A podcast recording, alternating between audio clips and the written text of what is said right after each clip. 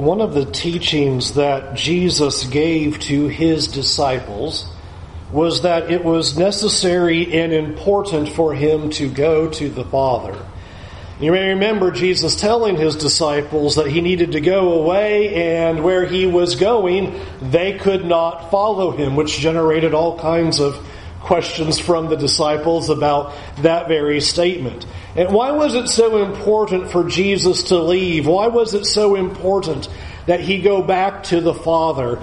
Uh, the ascension of Jesus uh, probably doesn't receive uh, enough of an emphasis that it ought to receive. We uh, easily talk about Jesus coming, the incarnation, and the importance of that. We talk about the perfect life that he lived. We talk about his death and the necessity of him laying down his life and the necessity of him to take that life back up and raise from the dead. But why going back to the Father? Why is that so important? And, just as equally important as the other steps of coming, living perfectly, dying, and raising. Uh, and that's what Acts chapter 1 spends time talking about. And we're going to look at the ascension this morning and ultimately why the ascension matters and why it matters to us today here in 2020. Jesus, as we noted last week, has been speaking to his disciples about the kingdom of God. And please note that in Acts chapter 1 and in verse 3 it says that he had been speaking to them for 40 days. So that would have been great. 40 straight days of Jesus teaching directly about the kingdom of God. In that discussion about the kingdom of God, we're told in verses 4 and 5 some of the details, which was that there was the promise of the Father. God had made certain promises of what was going to happen regarding the kingdom of God. And not only that, even further stating uh, in verse 5 that they would be baptized with the Holy Spirit not many days from now. We talked about the connection of what God was doing in regards to His promises of the coming of the kingdom and what that looked like in regards to the Holy Spirit. That leads to the disciples asking a question before this sudden ascension of Jesus. And you will notice the question in verse 6 where they come together and they ask Jesus, Lord, will you at this time restore the kingdom to Israel? Now, it has been a favorite thing for preachers and scholars to completely crush the disciples here for asking this question. What were they thinking? How could they ask something like this? That they are asking a really bad question and they are looking for this physical kingdom still, even after all of this time. And how could the disciples be so dense to still do that? Well, I want to take a step back and consider that maybe what they are asking is not an inappropriate question at all. The reason why I want to challenge this is because I think what can stick us are the words restoring the kingdom to Israel. And that doesn't sound right. Did God promise a restoration of the kingdom to Israel? And I think on the surface, when we read that, we go, see, that sounds very physical. Why would they think that? And, how would they keep thinking that there would be this physical kingdom that would be established? As I did last Sunday, I would love to take you all over the prophets and show you all the places that describe the restoration of the kingdom to Israel. I will narrow it down quickly to just three, like I did last week, because there's a lot of places where we see God promising such a restoration. But let me quickly show you where the disciples would have been coming from. For example, here is a certain messianic prophecy, Isaiah 49 and verse 5. Now the Lord says, He who formed me from the womb to be his servant, to bring Jacob back to him and that Israel might be gathered to him. Notice a picture of Israel being restored to God. That's what's being promised here. For I am honored in the sight of the Lord, and my God has become my strength, he says. It's too light a thing that you should be my servant and to raise up the tribes of Jacob and bring back the preserved of Israel. I will make you as a light for the nations that my salvation may reach the ends of the earth. Notice the promise is not only will I restore Israel, bring them back, establish them again, but I'll also do it for the whole world. It'll go to the ends of the earth. And so there is the promise of Israel's restoration. Amos 9, verse 11, after Amos just completely tears apart the northern nation of Israel, chapter after chapter for their sins, it ends with these final words of hope. In that day, I will raise up the booth of David that is fallen and repair its breaches and raise up its ruins and rebuild it as in the days of old. Notice Israel's being rebuilt. It's being restored. There is an image of restoration to the kingdom of Israel. In fact, a little bit later in that very prophecy, I will restore the fortunes of my people Israel, and they shall rebuild the ruined cities and inhabit them. Amos gives prophecy about though Israel will be destroyed and judged and carried away, Israel will be restored, Israel will be rebuilt, and God will restore its fortunes. How about Daniel chapter 7 verse 27? Daniel 7 is a huge prophecy about, about the various kingdoms and their rise and fall and how God's kingdom would be established and eliminate all other kingdoms. And it ends with the kingdom, dominion, and greatness of the kingdoms under all of heaven will be given to the people, the holy ones of the Most High. Now, you were in the days of Daniel, who were the holy ones of the Most High? Israel. So there is a concept of a restoration of Israel that is found. And I think it's important that when we read that the disciples are asking, Are you now at this time going to restore the kingdom to Israel? We do not have to assume that they are only thinking in a shallow physical, establish the throne in Jerusalem kind of mentality. That even the Old Testament prophets, when they were talking about this massive restoration of bringing the true spiritual people of God in, used that very language. We're going to restore Israel. We're going to put it back. We're going to have God restore His kingdom. Restore His blessings, offer forgiveness and mercy and grace, and bring about salvation to the ends of the earth. In fact, not only do you, do you see that, I think not only is it inappropriate to presume that verse 6 is saying that they are asking the wrong question, but if you think about verse 7, Jesus' answer is not, Oh, my dear disciples, how long must I dwell with you that you keep asking these bad questions like we've done all of these other days and how you think in such ways? Jesus talked like that when he needed to. He would tell his disciples, You are way off base. You know, that's one of my favorites when you have like uh, uh, James and John, we want to sit on your left and right hand. Do you really know what you're asking when you say something like that? Jesus is willing to challenge when his disciples are going the wrong direction. But the way that Jesus answers the question is an implied affirmative. And I want us to see there's three reasons then ultimately why to see what the disciples are saying is a positive. Number one, how many days has Jesus been teaching the apostles about the kingdom of God? 40 days. Okay, not 40 minutes. 40 days of teaching. Here's what the kingdom is all about. Here's what's going to happen when I pour out my spirit, and here's what's going to take place about this restoration. Jesus has been teaching his disciples after his resurrection for 40 days about this. And, and, second, that the wording, restoring the kingdom to Israel, is not foreign to the prophets. The prophets also spoke like that. That's the second. And then number three, Jesus' answer does not say, no, you've got this all wrong. Rather, his answer in verse 7 is, it's not for you to know the day and time. That's an implied affirmative.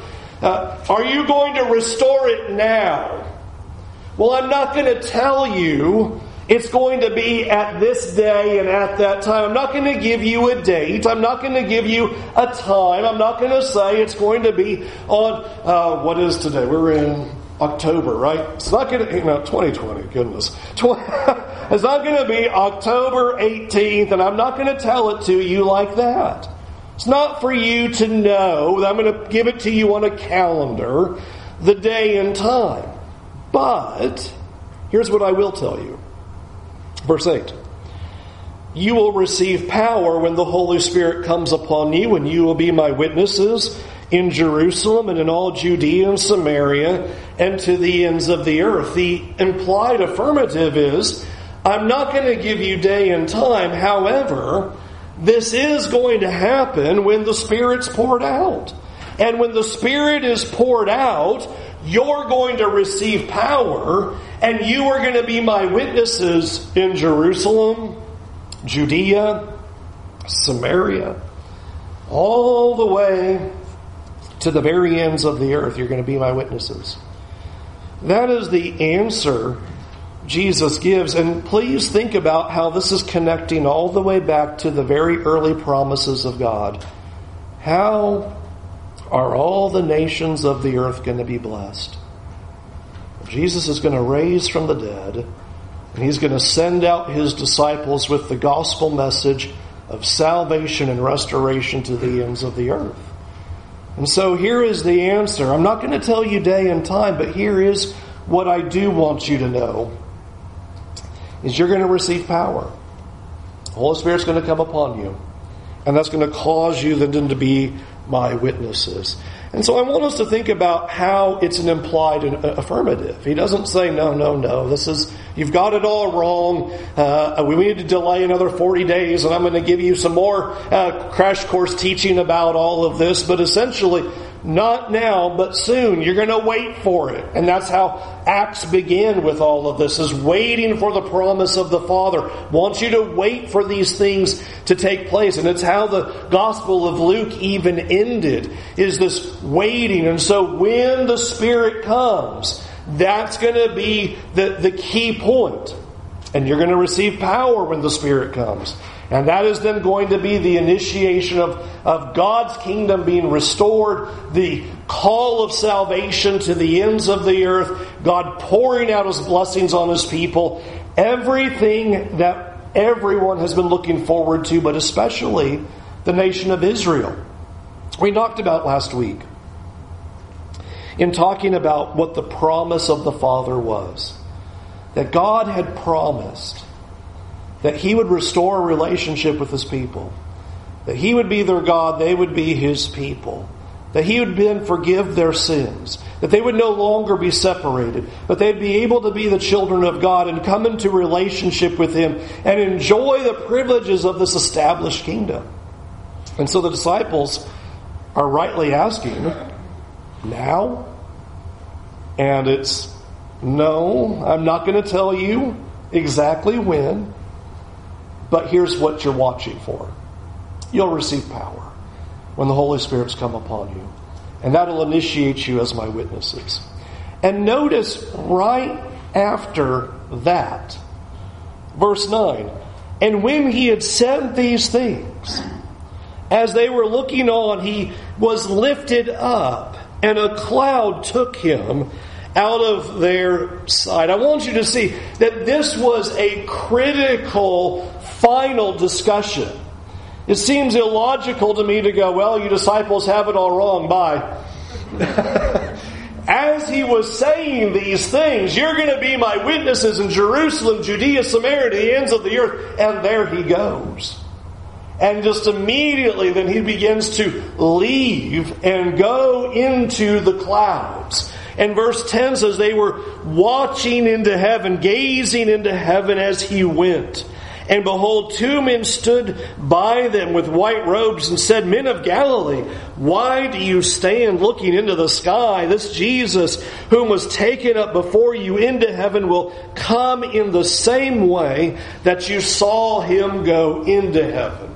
Let's start by noticing that we have eyewitness testimony of this. We spent time last week talking about how eyewitness testimony is everything. How do you know that there was a George Washington or a Plato or an Aristotle or anybody in all of history eyewitness testimony. People said, We saw him, we heard him, we wrote it down, and that's why you can believe. And we talked about that for proof of resurrection, that here are these people saying, We saw him, we heard him, we touched him. Not only do they have that eyewitness testimony of the resurrection, they have it for the ascension. They're saying, we saw him go into the sky. He was there talking to us. We were discussing the kingdom of God. We were asking questions. He gave an answer and we saw him go. Eyewitness testimony is everything in terms of history. It's everything in terms of what we believe as to who really existed and what was merely story. And here are the apostles saying, not only did we see him raised from the dead and we heard him and touched him and spent time with him, but they're also able to say, we saw him go. Why is that so important? Why does the book of Acts want to start with the ascension? And what does that have to do with the kingdom of God? And why does that matter for us? Why is that such a big deal? Why, why talk about this? Why have this section here? Why not just get on to Acts 2? There are two big reasons why the ascension is critical to Christian faith, why it matters so much. The first is to know the Old Testament prophets. And you listen to Daniel chapter 7 again Daniel chapter 7 probably has the most vivid prophecy about the kingdom of God in regards to what the ascension meant. In Daniel chapter 7 verse 13, notice what Daniel says that he sees in vision. It says there in, in Daniel chapter 7 verse 13, I saw in the night visions and behold, with the clouds of heaven there came one like the son of man, and he came to the ancient of days and presented, was presented before him. Just stop and think about the imagery. In Acts 1, the perspective is the disciples watching the Son of Man go into the clouds. From Daniel's perspective of the vision, he sees the Son of Man coming in the clouds to the Ancient of Days. It's almost as if you had two points of view going on at the same time. Here are the disciples, they're saying, there he goes in the clouds. And here's heaven saying, here he comes in the clouds and he presents himself to the Ancient of Days. Now, why does that matter? Look at the rest of Daniel. And to him was given dominion, glory, and a kingdom, so that all peoples, nations, and languages should serve him. His dominion is an everlasting dominion, which shall not pass away, and his kingdom one that shall not be destroyed. One of the first pictures that we are getting out of Daniel 7 and why Acts wants to relate the ascension is because the ascension is showing that Jesus has gone to the Father and has received authority, power, glory, and a kingdom. You might remember a, a, a passage that is frequently quoted in the New Testament. Psalm 110 and verse 1 The Lord said to my Lord, Sit at my right hand until I make all your enemies essentially under your feet, a footstool for your feet. I'm going to subjugate all of your enemies. Well, that's the picture. Jesus leaves the earth, ascends back into heaven, and he receives authority, power, rule, and a kingdom. And he's going to rule until all the enemies are put under his feet.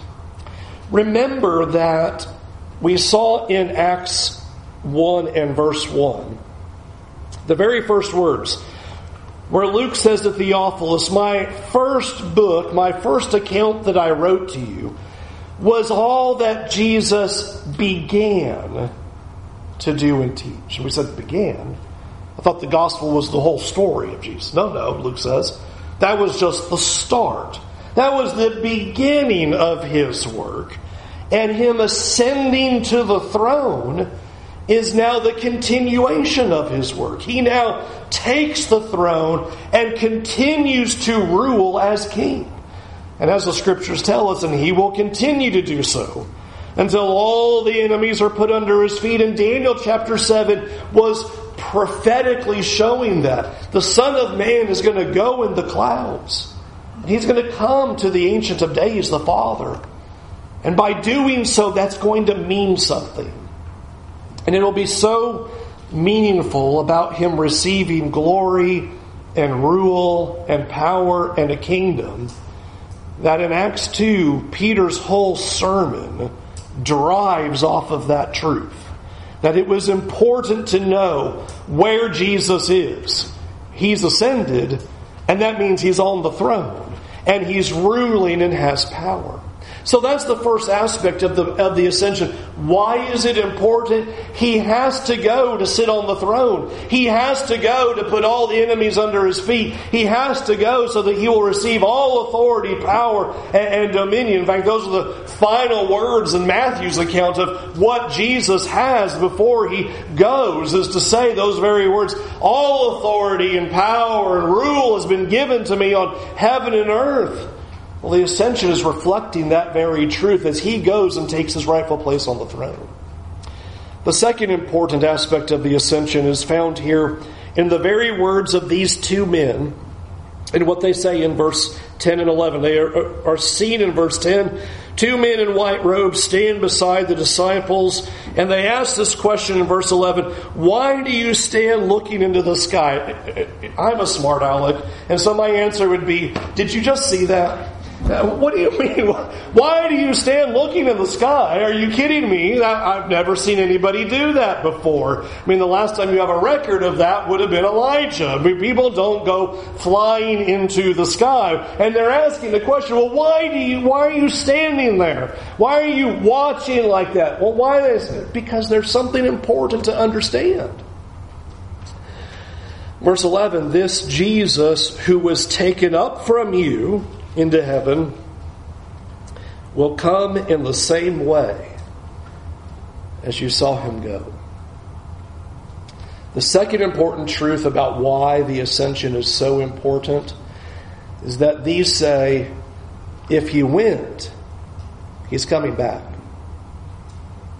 If he left, he must come back. And that's what they say. Don't just stand there looking. It's almost as if to say, like he's never coming back. He's coming back. He's absolutely returning. And the implication is, which will be Peter's sermon in chapter 3 of Acts, he's coming back when his work is done. When he's accomplished all that needs to be accomplished, he establishes this rule and rules over heaven and earth, he will come back. Now, the thing that I want to make as our message this morning, and ultimately our hope, is the hope that is given to these disciples. Jesus is coming back. Now, I believe we struggle with that because so much time has passed by. Is that not what makes us hard? As we read a text like that, and here's the promise, He's certainly coming back. Take hope. He's coming back. And we read that and go, but it's been really a long time. I mean, almost 2,000 years at this point. So, should we really think that he's coming back? Is it really possible that he's certainly going to return? Should we really have this hope of him coming in the clouds and returning to gather his own when so much time has passed by? But let's take a step back and think about how much time has occurred and apply that to the promises of God. When God made a promise to Abraham that through him all the nations of the earth were going to be blessed, how long did that take? Well, it took about 2,000 years, actually. And the point that I want us to consider is that length of time should not shake faith. Think about how often God gives promises that take a really long time, not like one year or two years kind of time, but thousands of years. God gave many promises that were going to take an awful long time to be fulfilled. Not only can you think of like Abraham as an example of such a promise, imagine being a people of Israel days of the judges, or like we've been studying in the, the, the days of the kings. How long did it seem before a Messiah, the Christ, was going to arrive?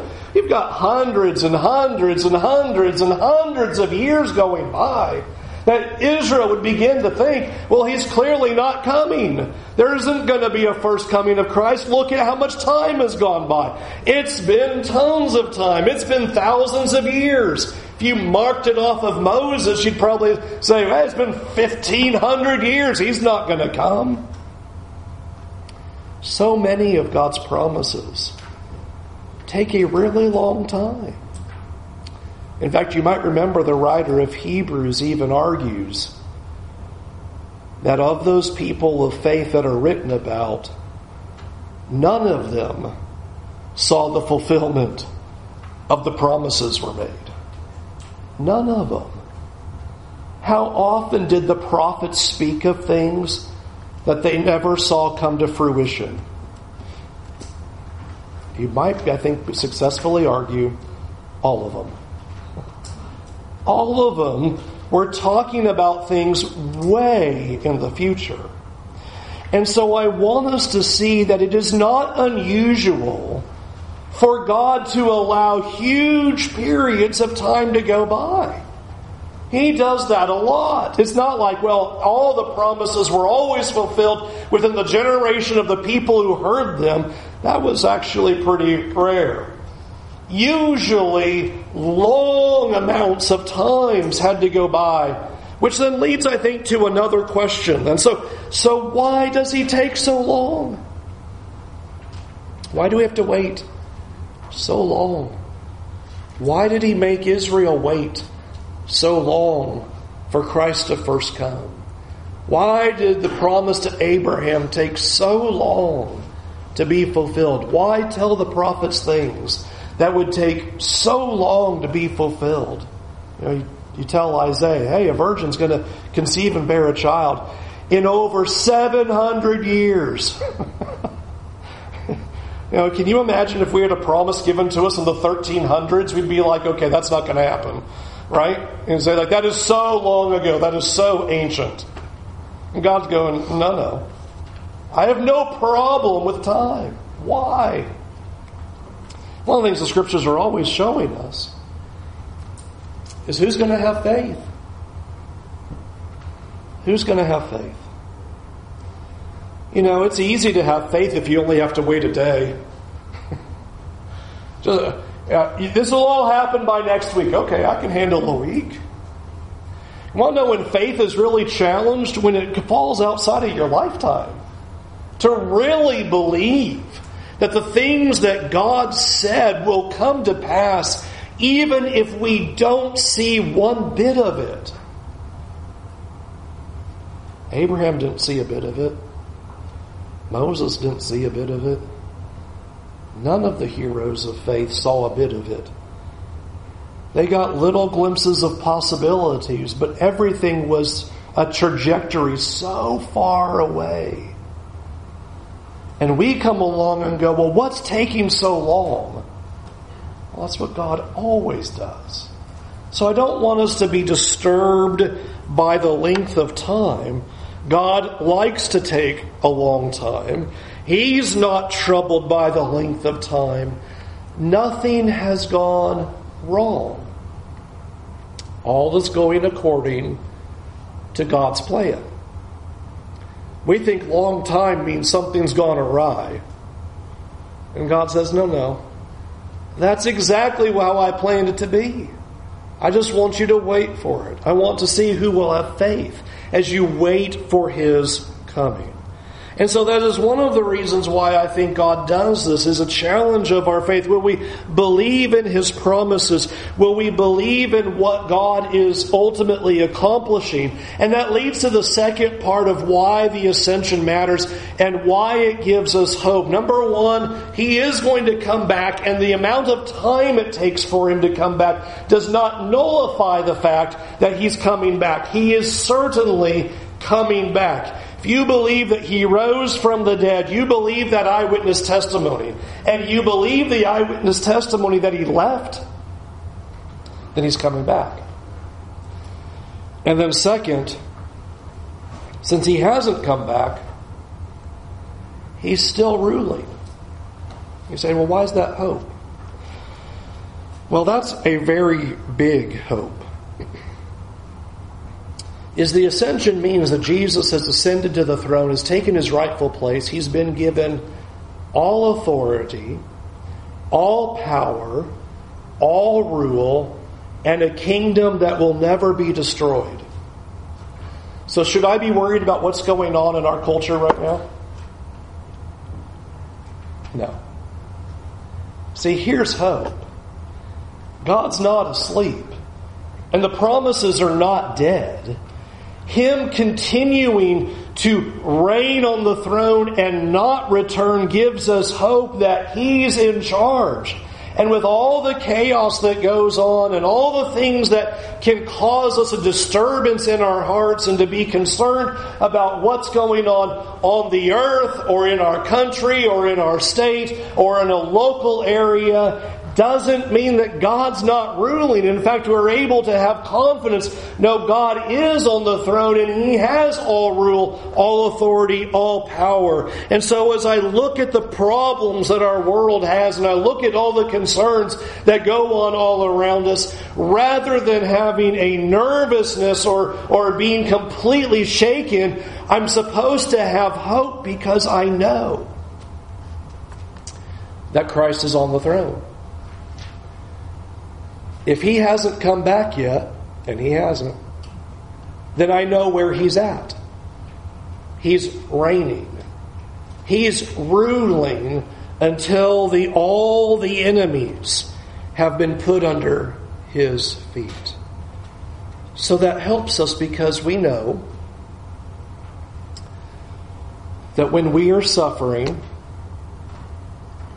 he's on the throne and he's coming back. And when life doesn't go according to plan, we know He's on the throne and He's coming back. And when life completely blows up like 2020 did, and all we're left is the shrapnel of a mess of a year, we know He's on the throne and He's coming back. This is what we have given to us. You can have hope because you know where he's at. He's reigning. He's taken his rightful place. What's taking so long? He's putting more enemies under his feet. He's continuing to reign until every nation and every people are put under his feet. He's continuing to reign to see who is going to belong to him, who is going to have faith. He continues to wait and reign because he is a patient and long suffering God and he doesn't want any to perish and he will continue to give more and more time to more and more people because he doesn't want a single person lost. And that's why there's so much time going by. It's wonderful for us. We go, well, I'm saved, so hurry up and come back. But what about the rest of the millions upon billions of people? God wants them back. He wants them too. And that keys into the apostles' job to go be witnesses to the ends of the earth and go tell the world about the great message of the gospel and tell them Jesus is king. He's on the throne and he is coming back. And don't worry about time. And don't worry if it's in your lifetime or not. And don't worry if it takes another 2,000 years. That's okay. And if it takes 10,000 years, that's okay. If he wants to take as long as he wants to take, he'll take as long as he wants to take, and nothing has gone wrong. Not a thing. He's reigning. And thus these two men come to these disciples and say, Why are you staring at the sky? He's coming back. And him coming back is one of our greatest hopes. That's what we are waiting for. That's what we're longing for. We know He's coming back. And that gives hope to the people of God. When the world gets upset, He's coming back. And He's on the throne.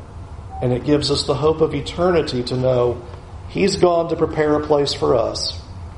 And we will be joined to Him at some time. Let's go to God in prayer. Our Heavenly Father, Thank you for showing us the ascension of your Son and showing us the importance of Him leaving this earth. And that we are able to see with the eyewitness testimony that He has gone to the place where He belongs. And Lord, may we always have a strong faith to know that our Lord has not disappeared, and that our Lord has not forgotten, or that our Lord does not care, but that we would remember that our Lord is on the throne. Lord, we know that you are sovereign over all things. And you see the mess of the world. You see the mess of the way things are in our in our world today. You see the mess that we make because of sin. God, we pray that we would see your hand in the events that happen in the future. Lord, we pray regarding this virus, Lord, we pray that you would take it away. That you'd take it away in such a way that you'd be glorified. That this virus would cause all the earth to turn its eyes to you and give you the glory that you deserve. Lord, we pray for the state of affairs of our country. We pray that all people would know that the solution is you and to turn to you with all of your heart. You are our Savior. You're our Lord. You're our Master. And you're our King. And Lord, as we are in difficult times, please continue to fill us up with hope Help us to ever be aware of your power and your rule over this earth.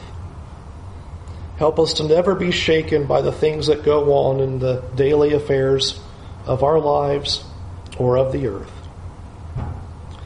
But help us to see you clearly, to know that you are there, and to know that you are certainly coming back. Give us that hope. Fill us with that understanding and give us the courage to live with the knowledge that you're coming back. Give us the courage to live faithfully for you with hearts that are devoted to you and that our lives reflect your glory because we know you're coming back. In Jesus' name, amen. In a moment here, we're going to sing an invitation song. We do invite you to come to Jesus because he's coming back. He is certainly returning. And he certainly rules over all things. And all of this time is so that we would get our lives ready to meet him. If you have not been living your life in the way that you want, this is your opportunity to turn to him before it's too late, before he does come back. To give your life to him, serve him with all of your heart, turn away from your sins, confessing Jesus to be the Lord and Savior who rules over all things to be immersed in water for the forgiveness of your sins, and to walk with Him faithfully. Can we help you in any way? Would you let us know while we stand and while we sing?